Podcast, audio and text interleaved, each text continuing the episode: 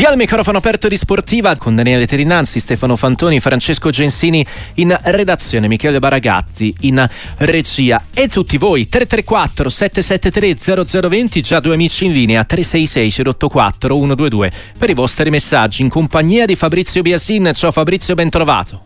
Ciao ciao ragazzi, buongiorno a tutti, buongiorno a voi. Anche a Manuel da Torino, il primo. Ciao Manuel, ben trovato. Buongiorno a tutti, mi sentite bene? Molto bene.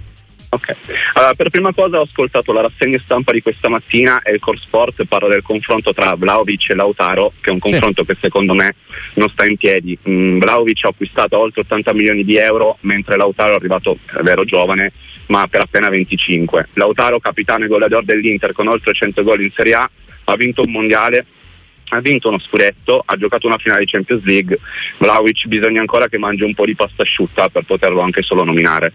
Seconda cosa per Biasin, polemica destra e manca su VAR, rigori, falli, clima, campi e chi ne ha più ne metta. Secondo me è tutto fumo che di solito si getta negli occhi dei tifosi perché non si può ammettere che probabilmente, parlo in linea generale, la propria squadra non ha i mezzi per competere oppure è costruita male. Quindi è più facile parlare male piuttosto che essere sinceri e coerenti con i propri tifosi ed ammettere le proprie mancanze.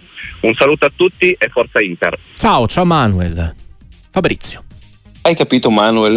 è andato direttissimo. Aveva le idee molto chiare. Ecco. Mol, molto chiare, molto chiare. Allora, rispetto al parallelo tra Vlaovic e eh, Lautaro io credo che sia sempre difficile no? Met- mettere di fronte du- giocatori che, che, giocano in impianti molto diversi io per esempio personalmente sono un grande fan di Vlaovic secondo me è un attaccante fortissimo ma non perché adesso si è messo a fare gol a me piaceva anche quando poveretto aveva la pubalgia non poteva dimostrare il, il suo valore ma credo che ormai sia assodato no? che sia un giocatore di, di grande talento e di grandi capacità che forse andrebbe agevolato con un'idea di calcio un filo differente rispetto a quella del, della Juventus, però nonostante tutto riesce sempre a eh, segnare, ad avere dei numeri importanti. Se poi dopo dobbiamo ragionare su eh, quanto è costato eh, e, e qual, quali sono i parametri economici, allora andiamo in un altro campo. Io credo che però se ragioniamo sul, su, su, quello che sta facendo vedere in campo, secondo me eh, lui è sicuramente uno dei, degli attaccanti più forti in assoluto. Eh, si, si, parla tanto di eh, ingaggi, il fatto che lui l'anno prossimo andrà a guadagnare 12 milioni di euro netti a stagione è, è, una, è, una, cifra che ovviamente non sta né in cielo né in terra. In questo momento nessun giocatore si può permettere di avere un ingaggio simile in Italia, quindi comprendo l'esigenza di Giuntoli di andare a rinegoziare questo tipo di, di, di ingaggio, però sul valore io sono dell'idea che sia veramente veramente forte. Più forte di Lautaro? Eh, non penso, cioè Lautaro sta dimostrando quest'anno di essere uno dei primi, non vorrei esagerare, tre al mondo, cinque al mondo, secondo me anche tre al mondo, perché è in questo momento qualunque cosa, è il giocatore che fa gol, è il giocatore che riesce a influire sul rendimento anche dei suoi compagni, è il capitano, è il trascinatore, quindi in questo momento, nonostante io sia un grande fan di Vlaovic, penso che Lautaro sia abbastanza inarrivabile, non solo per Vlaovic ma per quasi tutti gli attaccanti del mondo. Giorgio Dammassa, ciao, benvenuto. Ciao, buongiorno. Ciao. Ascolta, davo un'occhiata a varie squadre, no? Uh-huh. Diciamo che hanno parecchi giovani, sia per quanto riguarda uh, la Juve, il Milan. Poi così andando a, vedere, andando a vedere sul giornale, vado a vedere il campionato primavera sì. e vedo Inter 10 punti di distacco da tutte le altre. Mi sapete spiegare come mai allora l'Inter non riesce a inserire dei giovani nel suo, nella sua squadra, eccetera? Ciao Grazie. Giorgio. Ciao Fabrizio. Beh, perché mh, mm, noi pensiamo sempre che l'equazione eh, primavera molto forte, allora giocatori da mettere in prima squadra sia, sia corretta. In realtà sono, c'è, un, c'è, uno stacco tra primavera e prima squadra che è notevolissimo. Eh, è molto più facile, secondo me, eh, passare da un under 23 come quella che gioca in Lega Pro alla, alla, prima squadra. Da questo punto di vista, secondo me, la Juventus è stata molto brava e capace. L'idea di, di poter avere, e la, e la, stessa cosa sta facendo l'Atalanta, probabilmente la farà il Milan, vedremo se la farà l'Inter.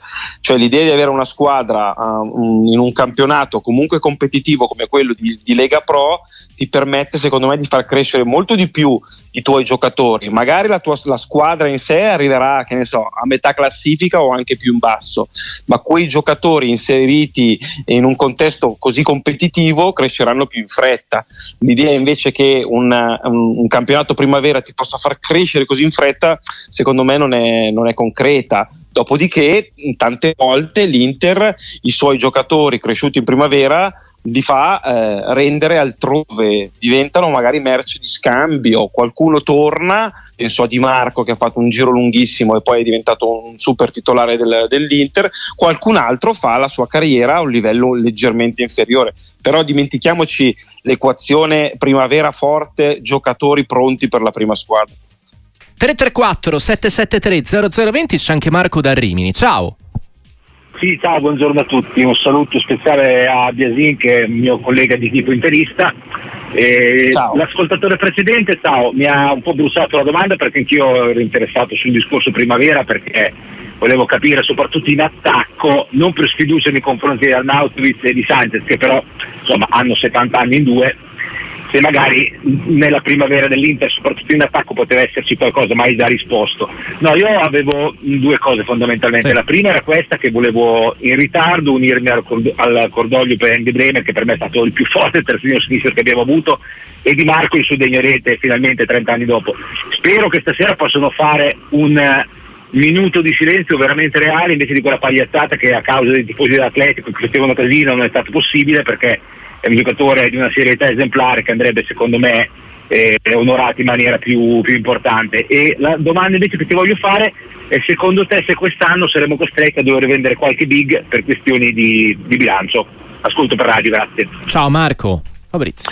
Allora, int- intanto non credo che si potrà uh, avere un minuto di silenzio anche stasera, cioè non, non, mi risulta questa cosa, però penso che poi in realtà Andy Breme sia stato ben celebrato, mm, non solo dall'Inter, eh, io credo che resterà nella, nella, testa di tutti per sempre, perché effettivamente al netto del, delle sue capacità di campo eh, ci siamo accorti nel racconto in queste settimane che era veramente anche una bella persona. Quindi al netto del minuto di silenzio che ripeto non credo verrà replicato questa sera, il ricordo c'è e resterà.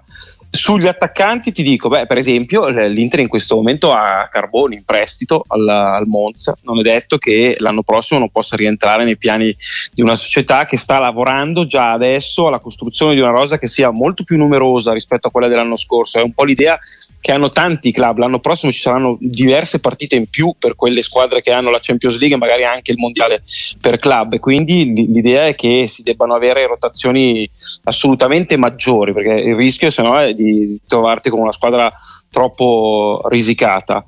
Eh, non mi ricordo la terza, sai? Eh, sulle, sulle, possibili cessioni estive. Ah, sì, sì, sì.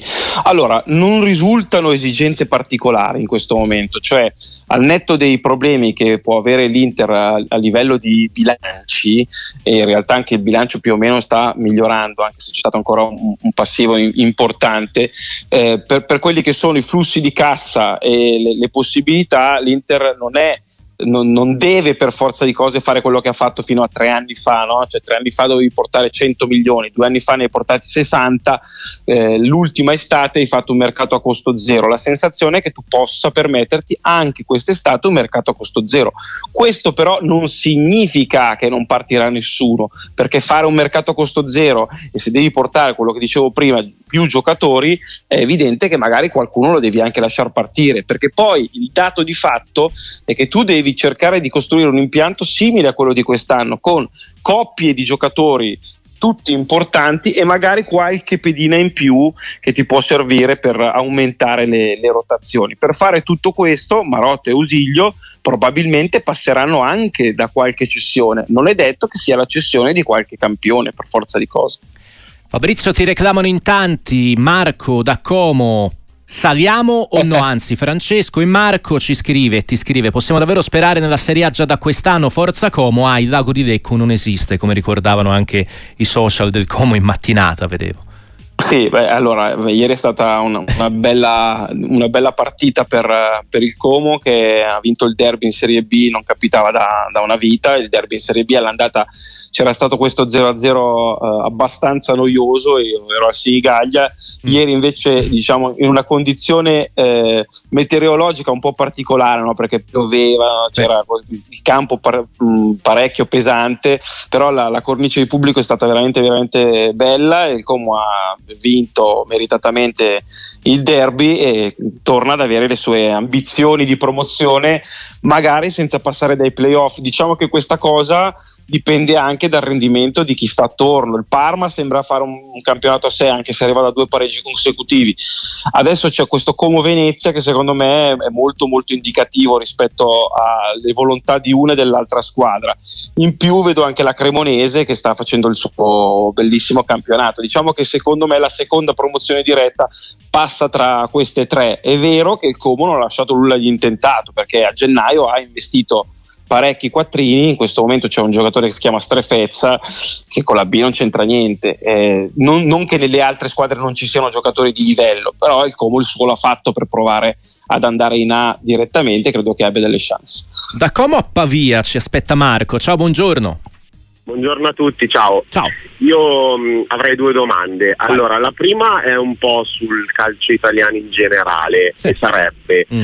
ehm, che secondo me c'è una, tra virgolette, moda di eh, declassare il campionato italiano nei confronti della Premier e farlo passare quasi come peggiore. Secondo me appunto come ripeto è diventata una moda perché negli ultimi 1-2 anni tralasciando la parte economica ma guardando quella sportiva eh, io credo che li abbiamo raggiunti. La seconda domanda è sull'Inter uh-huh. che eh, Fabrizio visto che è interista eh, secondo me un Inter che giocava bene prima di questa era forse quella del primo Mancini vent'anni fa credo 2004-2005 più o meno io credo che dopo quella c'è questa e non ho visto, cioè io ho 40 anni, non ho visto altre Inter giocare così bene. Mi ascolto per radio, grazie. Ciao Marco, grazie a te Fabrizio.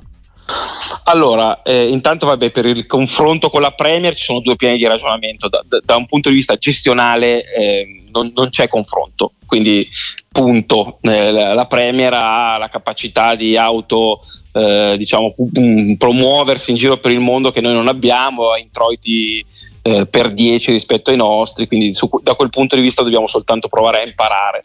Eh, per quanto riguarda le capacità e la forza dei, dei, nostri club, invece, io sono dell'idea che piano piano ci siamo avvicinati e adesso, al netto del fatto che il Manchester City e il Liverpool, secondo me, sono due squadre ancora superiori eh, alle nostre, in realtà le nostre eh, stanno dimostrando di essere super competitive nonostante tutte le mancanze, quelle degli impianti, quelli della possibilità di fare un certo tipo di mercato, eccetera, eccetera, eccetera. Eh, quanto invece alla seconda, che ovviamente ho già dimenticato, eh, sulla qualità del gioco espressa dall'Inter eh, tra la prima ah, epoca sì, Mancini sì. e quella di oggi. Allora, questa squadra ovviamente eh, sta facendo brillare gli occhi a tutti, cioè 10 vittorie su 10 nel 2024, 24 gol fatti, 2 subiti, una capacità di eh, impostare il proprio gioco con titolari o alternative a seconda dell'avversario eh, che è impressionante perché il livello non, non, si abbassa mai. E quindi è chiaro che in questo momento questa Inter è, è, è, veramente da mettere tra le Inter più belle di, di tutti i tempi. Non è ancora l'Inter vin- vincente così tanto, perché è vero che ha portato a casa dei, dei trofei, ma sappiamo perfettamente che si valutano certe, certe cose solo in base agli scudetti o alle coppe europee. Quindi sicuramente è bellissima, deve diventare bellissima e anche vincente ad alto livello nella mia testa io ho qualche annetto in più perché ce ne ho 45 io penso che l'Inter di Trappattoni prima parlavamo di Breme sì. io credo che l'Inter di Trappattoni fosse un'Inter molto molto bella forse più bella ancora rispetto a quella di Mancini con Fabrizio Biasin 334 773 0020 per le vostre telefonate in diretta ripartiamo da qua con Fabio che ci chiama da Pordenone ciao buongiorno sì, salve a tutti e un saluto. Io volevo fare due domande veloci sul discorso eh, allenatori, esoneri e quant'altro. Sì. Intanto, eh, come è possibile che eh, l'Empoli sia passato da praticamente prendere tre gol a partita e adesso con Nicola praticamente ha una eh, quota scudetto, come possono succedere queste cose così, così quasi incredibili. Sì, sì. E eh, una domanda su Ranieri. Io, eh, in questo periodo sono stati tanti allenatori esonerati, tantissimi messi in discussione per i risultati.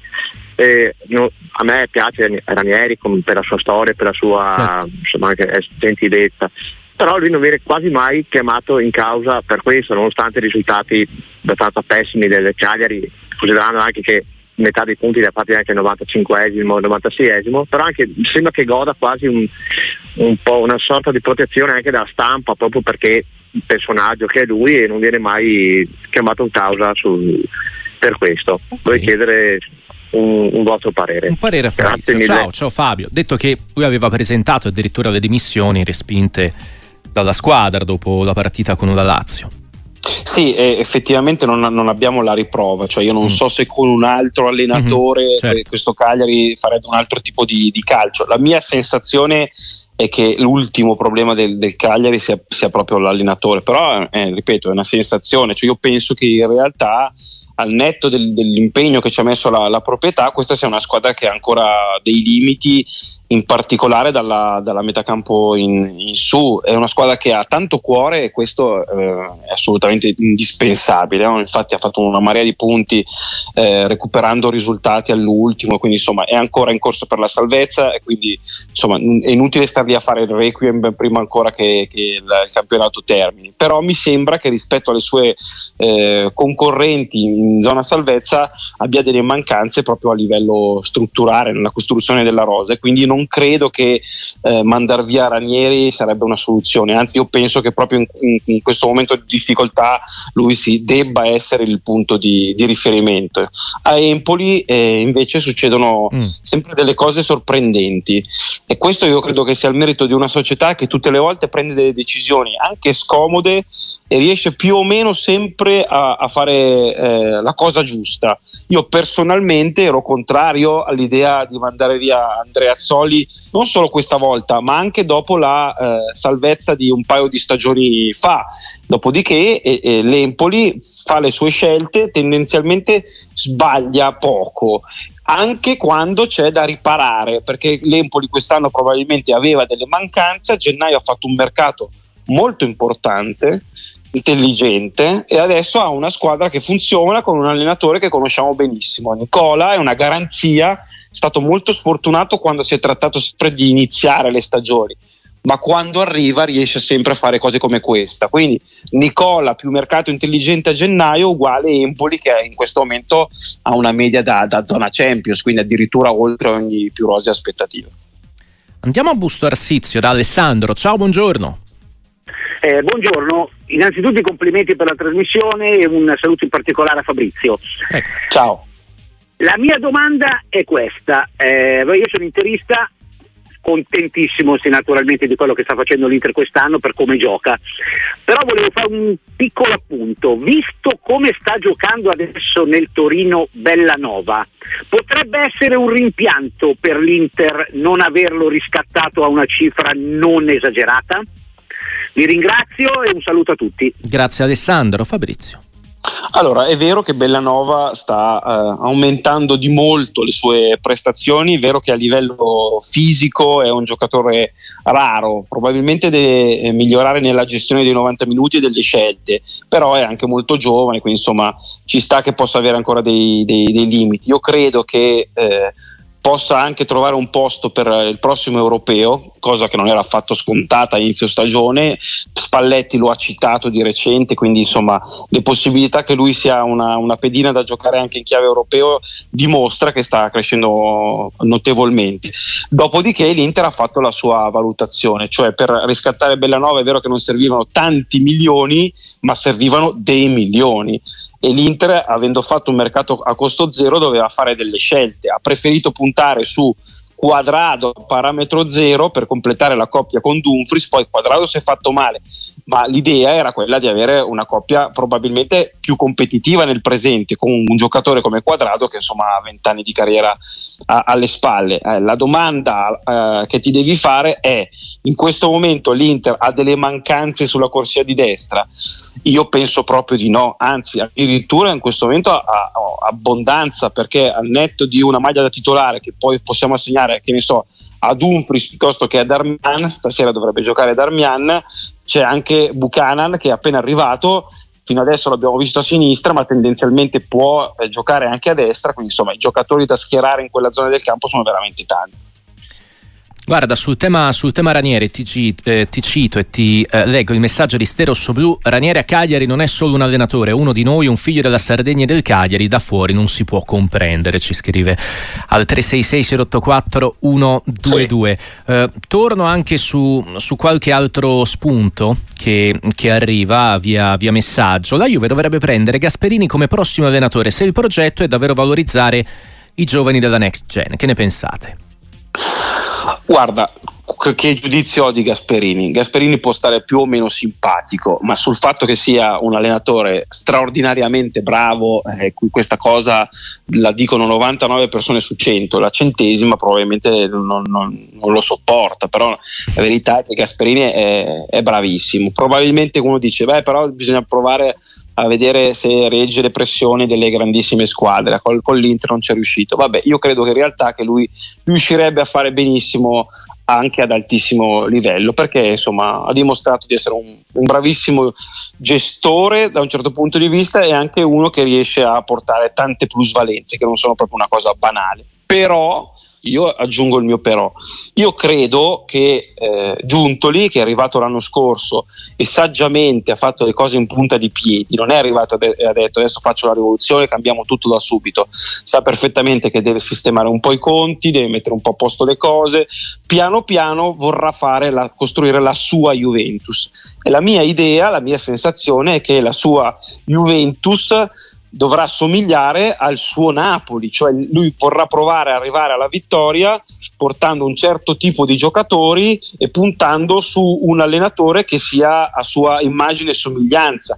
Nella mia testa Giuntoli ce l'ha già in mente quell'allenatore e non è uno di quelli stracitati che abbiamo sentito negli ultimi anni e qualcuno dice Conte, qualcuno dice Gasperini e più o meno i nomi sono sempre quelli. Io penso che lui voglia portare un allenatore di quelli in rampa di lancio che possono essere il futuro del calcio in Italia e in Europa e quindi nella mia testa per esempio Tiago Motta potrebbe essere questo nome.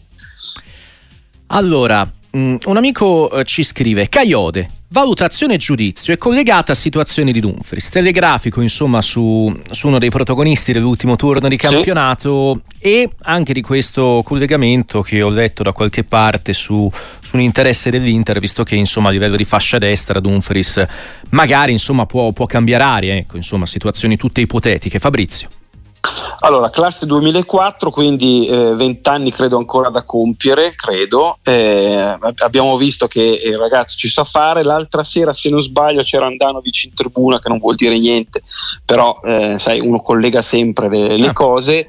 Penso che sia attenzionato dall'Inter e basta, no? da mezzo mondo, perché mm. è un giocatore che insomma eh, sta facendo vedere di avere una bella attitudine, una presenza con la nazionale azzurra under 21. La, la, mia sensazione è che possa avere diverso mercato, ma che possa avere anche un futuro alla Fiorentina stessa. Quindi, insomma, eh, è tutto molto prematuro, anche perché eh, non sono così convinto che Dumfries sia un giocatore certamente in uscita. Io credo che Dumfries abbia un cattivo ufficio stampa, perché viene, viene trattato come se fosse un esterno non all'altezza.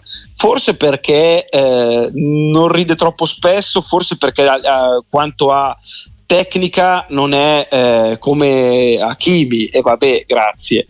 Io credo che in realtà Dumfries sia un esterno fortissimo, credo che eh, sia uno di quelli capaci di giocare 90 minuti sempre allo stesso livello, credo che al netto di qualche prestazione sottotono dettata da una condizione fisica non all'altezza, in realtà lui nel complesso disputi sempre stagioni notevolissime, quindi prima di pensare di rinunciare ad Dumfries io ci penserei 100 volte.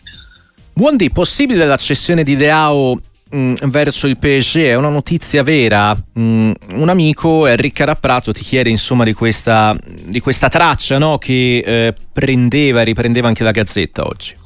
Ma allora, guarda, noi abbiamo una semicertezza. La semicertezza, se non certezza, è che Mbappé l'anno prossimo giocherà nel Real Madrid, no? quindi andrà via a parametro zero. Anche oggi girano delle foto, no? quindi insomma la, la, sensazione è che la storia di Mbappé con uh, il Paris Saint-Germain sia terminata. A quel punto, a livello mediatico, in automatico tutti associano grandi calciatori al Paris Saint-Germain, perché figurati se eh, l'Emiro eh, si lascia fregare così, via Mbappé non prendo nessuno, no? E allora associamo Simen, Leao e tutti i più forti, no? In assoluto. Sicuramente il Paris Saint Germain avrà la forza di fare delle offerte importantissime o addirittura di pagare la clausola di Osimen, lo vedremo. Mm, però io non penso che sia tutto così automatico e scontato. Io non sono convinto che Leao abbia tutta questa voglia di lasciare Milano e il Milan. Credo che però poi dipenda da, dal mercato, cioè se arriva un'offerta eh, superiore agli 80-100 milioni, allora non esiste una società che non la prende in considerazione. La cosa importante e fondamentale che ci ha dimostrato il calcio italiano negli ultimi anni non è aver timore che un grande giocatore lasci il nostro calcio e ci porti dei soldi, ma bisogna avere la capacità di sostituirlo, devi sapere prima cosa vuoi fare, non farti trovare col bottino in mano e poi eh, sei strozzato sul, sul, mercato. Quindi si può rinunciare a chiunque, a chiunque in Italia, a patto che i dirigenti siano capaci di sostituire questi giocatori. Ciao Fabrizio, da buon Monzese, ho, la, ho, paura che il nostro Palladino ci possa essere portato via la prossima stagione. Che ne pensi? È Fulvio. Eh, ci sta, la, la paura è, è legittima perché mm, questo biennio ha messo Palladino nel gruppetto degli allenatori in rampi di lanci. Prima ne parlavo di Tiago Motta che probabilmente è un passo avanti, ma Palladino non è poi così tanto indietro e soprattutto fa parte di quei due, tre, quattro allenatori che stanno dimostrando di avere un, un'idea di calcio assolutamente molto molto moderna, perché poi ovviamente noi basiamo tutto in base guardando la classifica, però al netto dei punti fatti è la proposta che fa la differenza e il Monza va a giocare eh, contro l'Inter così come contro la Salernitana che in questo momento è l'ultima in classifica con la stessa idea, con la stessa volontà di produrre calcio. A volte va bene, a volte va male, ma l'idea è che Palladino sia, sia pronto per fare un, un, salto in avanti, a meno che il signor Gagliani non abbia la forza, cosa che ha fatto per esempio nell'ultimo anno, di convincerlo a, a restare di fronte a eh, una prospettiva di crescita. Può il Monza port- eh, credere ancora di, di, di, poter fare meglio rispetto a quello che ha fatto fino adesso? Questo io non lo so, dipende dalla, dalla proprietà. Eh, penso però che Palladino possa andare perché credo che abbia già i suoi corteggiatori. Restiamo a Monza con Michele, ciao. Ciao, buongiorno, ciao Fabrizio. Allora, Ciao. io Juventino, volevo fare comunque complimenti all'Inter, chiedere a Fabrizio, io vedo l'Inter come una delle quattro squadre più forti d'Europa quest'anno purtroppo, però eh, è così. E uh, invece volevo chiedere a lui una cosa sul, sulla Juve, mhm. allora, eh, sulla tematica Allegri. Io sono un allegriano, pro Allegri, eh, non capisco come mediaticamente sulla televisione nazionale possa essere trattato come viene trattato. E so che Fabrizio eh, diciamo che gli ha mosso delle critiche ma corrette, ovviamente lui è una persona corretta, ci sono altri personaggi invece che ignorano i numeri di, del ciclo che ha fatto Allegri perché vincere i scudetti di fila che ha vinto lui è tanta roba, è tornato in una situazione diversa, secondo me sta facendo il massimo, il gioco può essere diverso, migliore, va bene, siamo d'accordo, io infatti sono perché lui finisca questo ciclo e poi cambi perché c'è, la, c'è troppa, come dire, um, un ambiente contro, non solo quello della Juve, anche un certo tipo di stampa e non viene valorizzato abbastanza il suo lavoro, okay. vengono visti solamente diciamo, um, i difetti, ok? Quando invece quest'anno la rosa è stata valorizzata, c'è stato dei momenti in cui il gioco c'è stato, altri momenti un po' meno, però si è visto, noi proviamo a giocare magari diverso col Frosinone e casualmente prendi due, due gol, quindi bisogna anche un po' vedere se la squadra regge un tipo di gioco diverso. Secondo me al momento okay, no, no. con okay. il centrocampo. Quindi c'è da valutare quando, tutto questo quando si valuta insomma, il ruolo di Allegri. Mm, ciao, ciao Michele. Allora Michele, sai, eh, Allegri mediaticamente parlando è una, una polpetta prelibata, no? cioè, è, sempre, è, sempre, bello metterlo in mezzo perché divide moltissimo, eh, fa discutere eh, tra chi è pro e chi è, è, contro e quindi io capisco che eh, chi sta dalla sua parte fatica a comprendere le critiche e chi invece non lo ama eh, non capisce que- quelli che lo, lo difendono a-, a, prescindere, però essendo l'allenatore de- della Juventus spesso e volentieri è, al centro del, del dibattito. No? Poi bisogna avere una visione distaccata e fare delle considerazioni che siano un minimo lucide. No? Cioè, Allegri è uno degli allenatori più vincenti della storia d'Italia perché ha vinto tantissimo. Qualcuno dice vabbè con quella Juventus avrebbe vinto chiunque, non è vero, non è così. Così come non è vero che eh, una squadra che all'epoca non era la più forte d'Europa eh, va a giocare due finali di Champions e questo è secondo me un grande merito di Allegri. Allegri che però ha anche dei limiti, no? L'idea di calcio che ha in, in, questo momento secondo me non è un'idea modernissima. Qualcuno dice perché non ha il materiale necessario per, fare, per proporre qualcosa di diverso? Secondo me lui potrebbe anche mettersi a fare qualcosa di diverso ma essendo lui un, pragmatico uno che giustamente pensa prima ai punti e poi al bel calcio ha scelto di fare una cosa diversa. Devo arrivare nelle prime quattro mi tappo il naso porto la mia idea di calcio molto difensiva e faccio faccio i punti. Questa cosa si può criticare se si è degli esteti a, a 360 gradi, mm, dopodiché lui il suo obiettivo lo avrà raggiunto molto probabilmente alla fine di, di quest'anno. Però questa cosa poi ti porta anche a essere criticato, a essere messo in discussione. Allegri è il tecnico giusto per andare avanti anche l'anno prossimo?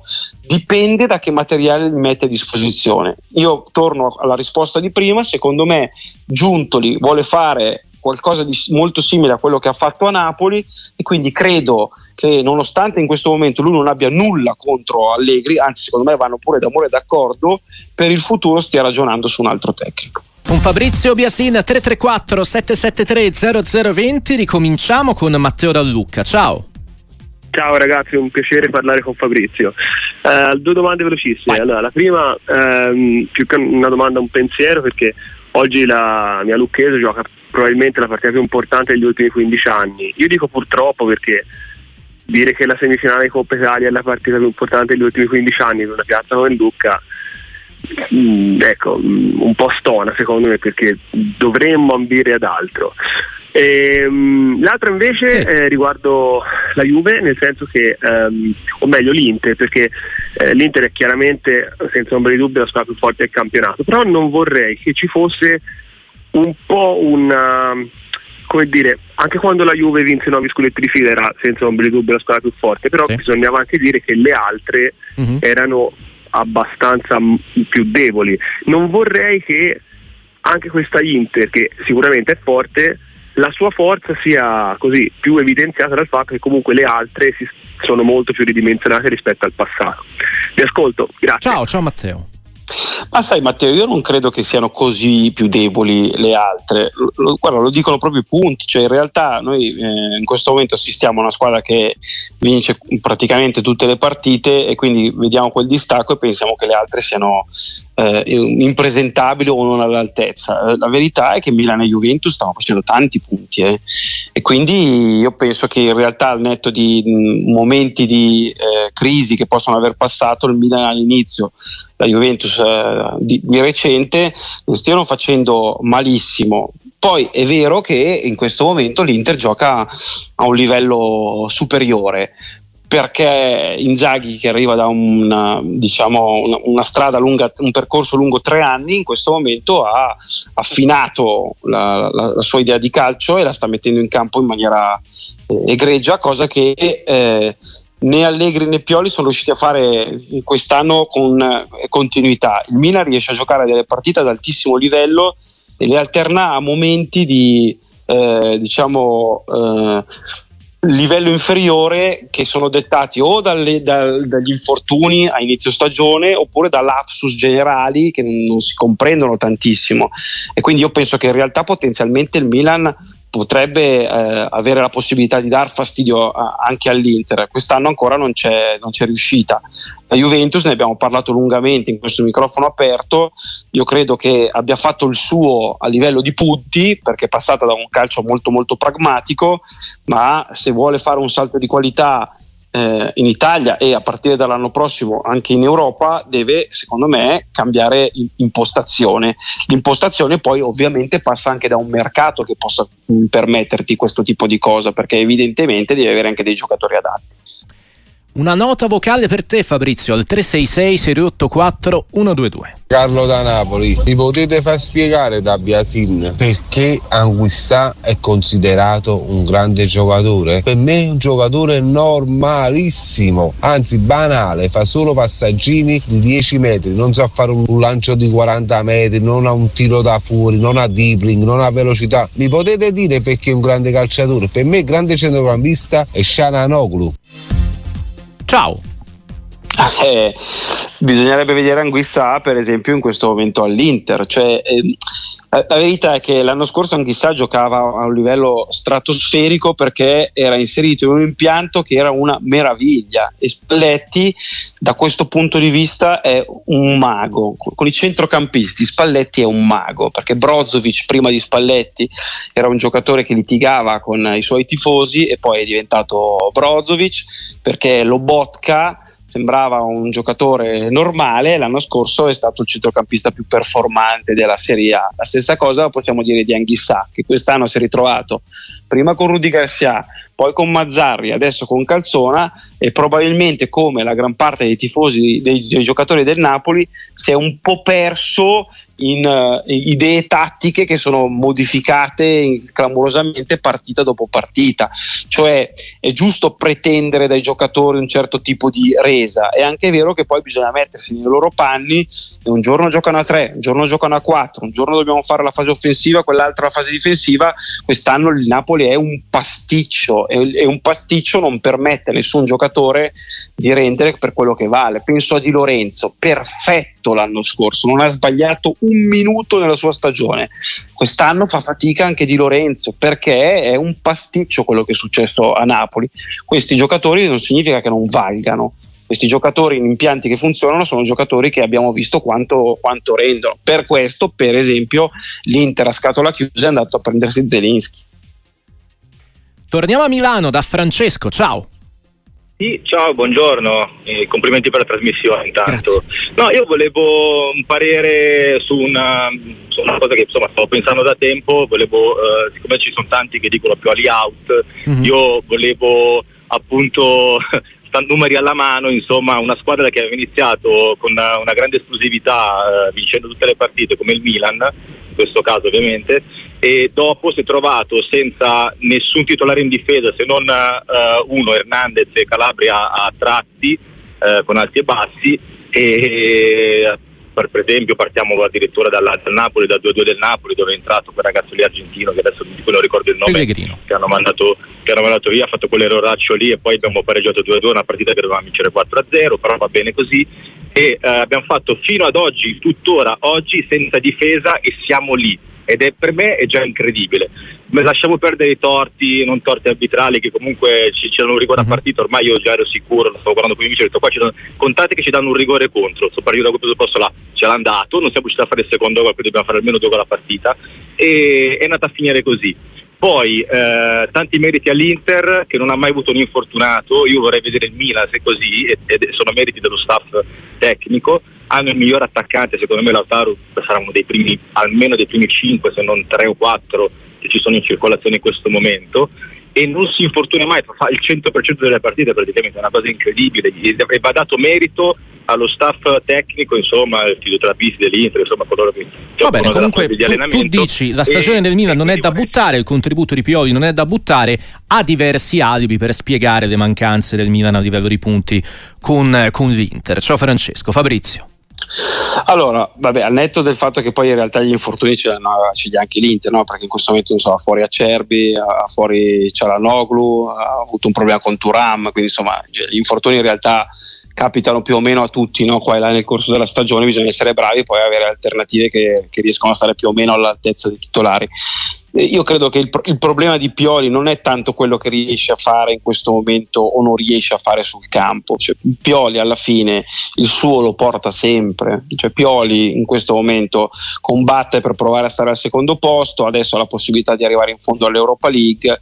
Credo che l'unica vera mancanza sia stata quella in Coppa Italia perché ha perso male in casa contro una, una bella Atalanta, ma al, al netto di questo Pioli il suo riesce più o meno sempre a farlo. Il suo problema si chiama idee di eh, calcio che abbiamo in Italia, cioè mi spiego. Mm, quando sei al quinto anno da noi subentra eh, un, un, il fatto che eh, bisogna cambiare per forza di cose perché uno si stufa, perché si annoia, perché basta, eh, bisogna trovare qualcun altro che faccia qualcosa di, di diverso e quindi io credo che per il suo bene e per quello del Milan forse la cosa migliore sarà alla fine della stagione separarsi, ma non solo per il bene del Milan, anche per il suo, perché da noi l'idea che uno possa stare 6, 7, 8 anni è rarissima, l'ha fatta Gasperini, la sta facendo Gasperini all'Atalanta, ma altrimenti non succede mai. E quindi questo tipo di eh, noia che si accompagna ai lunghi percorsi viene poi addebitata tutta sulle spalle dell'allenatore. Se uno ha la lucidità di valutare il lavoro di Pioli, il lavoro di Pioli è sempre positivo, secondo me anche quest'anno. 366 084 122 per i messaggi Emanuele da Lecce ti chiede se per te Fabrizio di Lecce riuscirà a salvarsi ma guarda adesso si possono fare tutti gli scongiuri del caso io dico di sì ma perché il Lecce tra le squadre nella seconda parte della classifica è una di quelle che eh, gioca a un livello superiore rispetto a, alle altre, è una di quelle che ha eh, giocatori che hanno dimostrato di avere un, un, certo tipo di attitudine, un certo tipo di, di, peso.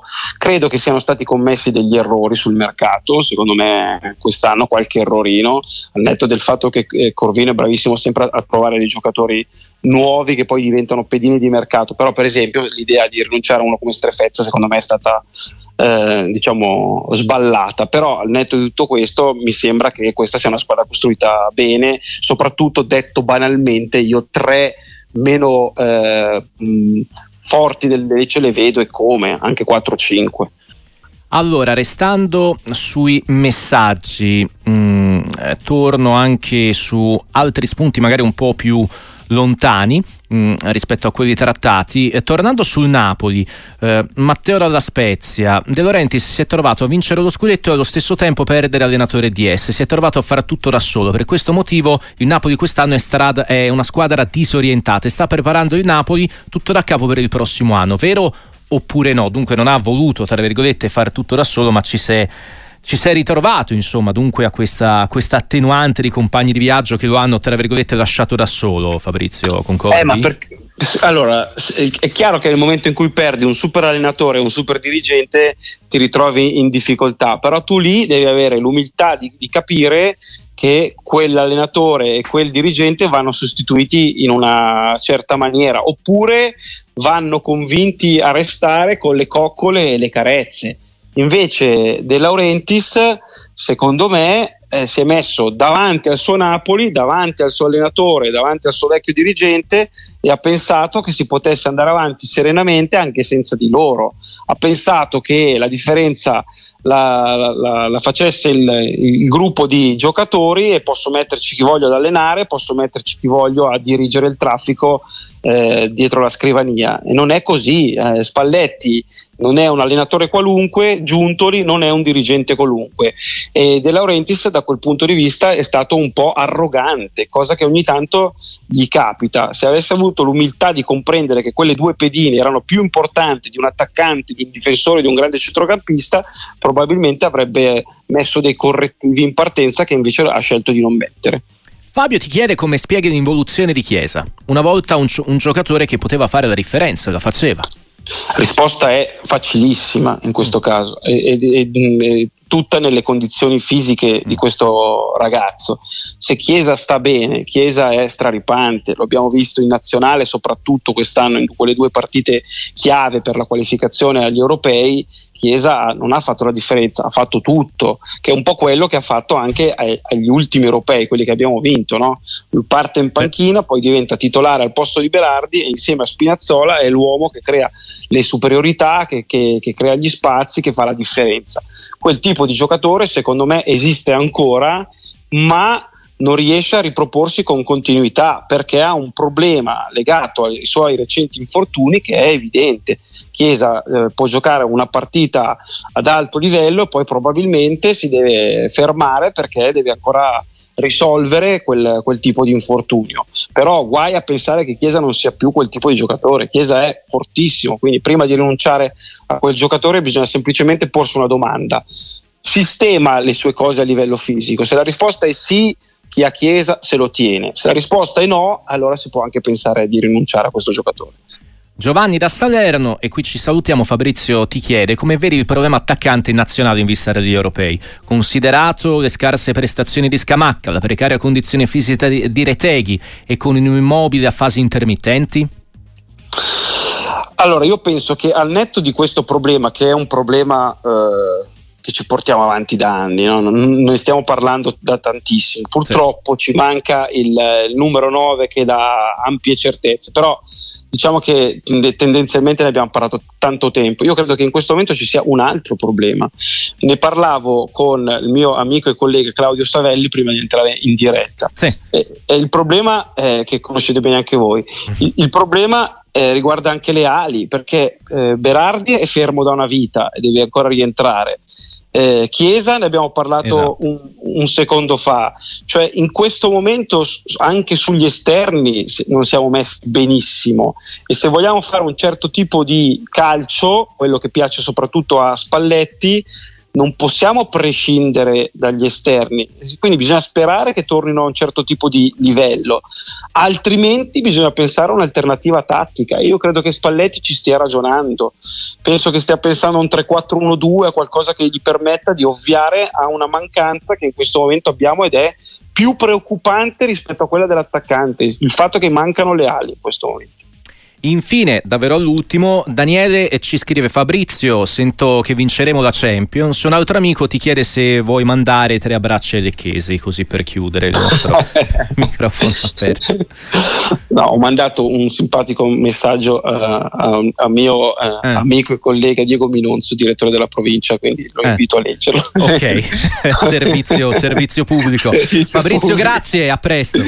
Grazie a voi, un abbraccio a tutti e buona giornata.